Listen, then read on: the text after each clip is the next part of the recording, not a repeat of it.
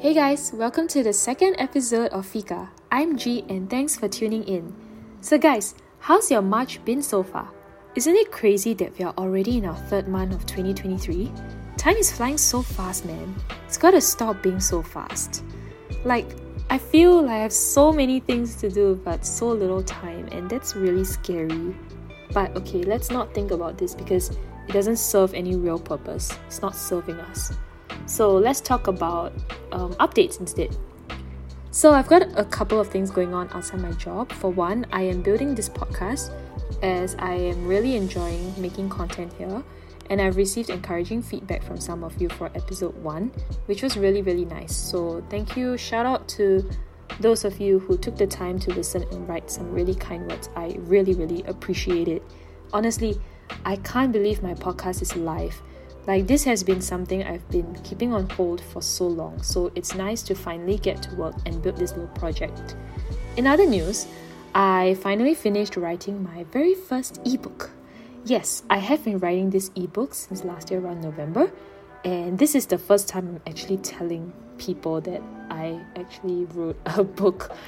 I have spent many weekends staying in at home to write it, and finally, after a while, after like two or three months, I'm finally finished and I'm now on to the publishing stage. Um, I'm not sure where I'm going to publish it at, maybe on uh, Amazon or something. I'm not sure. And I don't know if I would be actively advertising this ebook on my Instagram. Probably not. But if you're interested, you can reach out to me via DM to find out more, and I'll be happy to share more about it. Anyway, now that we've all caught up, or rather, I've caught up with you on my life, let's dive into today's episode. Today, I wanted to share with y'all one of my newest hobbies, which I've grown to really enjoy and love. Any guesses? Okay, no, it's the answers. The answers at the title. You guys probably already know the hobby before even listening to this. But yeah, back in December when I was writing out some of my New Year resolutions, yes, I still write New Year's resolutions, and yes, my list is quite short. I'm a very realistic person but yeah one of one of the one of the resolutions was about being more focused towards my fitness and just moving more in general as i was suffering from stiff shoulders for months. I thought about joining a gym at first or maybe a dance class but felt like they weren't exactly the right fit. Finally i decided on yoga which turned out to be exactly what i was looking for as it is a low impact workout and it's also quite focused on building flexibility, endurance, alignment. So I signed up for my first yoga class on 2nd January, and it's honestly one of the best decisions I made this year. I've since gone for about 8 classes, and I'm starting to see some differences.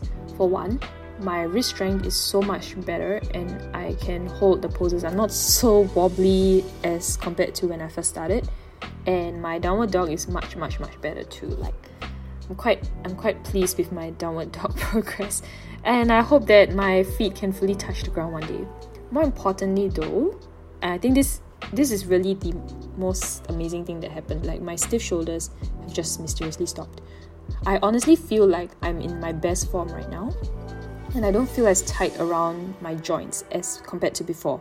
Obviously, there is still much more room for improvement. I'm not perfect with the poses, and I'm definitely not familiar with all the poses that are out there, but I'm open to exploring different class types soon. In fact, I attended my first slow flow class today and it was really, really fun. I worked a really good sweat and I was able to keep up, which, okay, I, I want to flex this because I'm so proud of myself. It's very rare that I, I actually sit down and be like, whoa, I'm proud of myself. So, yeah, I am proud of myself for trying a new class and you know being resilient and and, and and you know keeping up and not giving up so that was that was really nice while I was enjoying physical benefits from my newly found yoga practice, I'm also reaping some mental benefits. For example, as we all know with workouts, when you're in the process of it, you're focused and fully present. And the dopamine rush that comes after feels amazing. But what is really unique about yoga to me as a newcomer is how there is mindfulness behind the practice. We start the class with Namaste as we set our intention for what we want to work through while on the mat. That's pretty cool shit.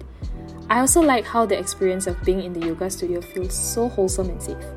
As someone who is pretty self conscious about my form and lack of flexibility, I never once felt uncomfortable during a yoga class, ever. Except that one time, my friend and I went for a yoga class through ClassPass during the COVID days, and the teacher was I don't know what his problem was, but he was judging me so bad because he saw that my name is Indian, so he knew I'm an Indian, but he was quite disappointed that I knew nothing about about yoga, which you know obviously comes from India. So he was being really judgy and annoying, and he kept like asking about my nationality. I don't even know what what was the relevance, but um, yeah, I'm never stepping foot in his studio ever again. Another interesting thing about my experience in yoga is the emotional release I experienced during Shavasana, also known as the corpse pose, which is done at the end of the class. I remember during my first class this year, I felt this random urge to cry after Shavasana. They felt like happy tears though and lasted probably for about a minute or so, but it was so sudden and I did not understand why my body reacted this way. And again, this happened during one of the classes that I went to a couple of days ago when I was just I was just in tears. I searched online to find out why this reaction happens, and turns out this is what I found from my Google search.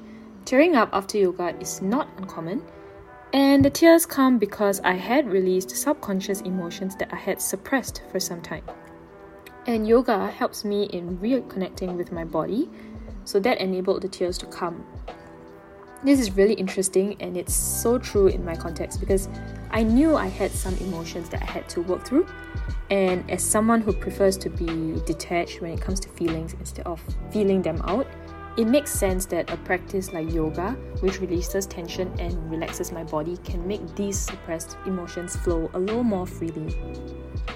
Perhaps this is why yoga has become such an addiction for me. Like, I'm always looking forward to going for classes despite the price tag because of its therapeutic effects on me.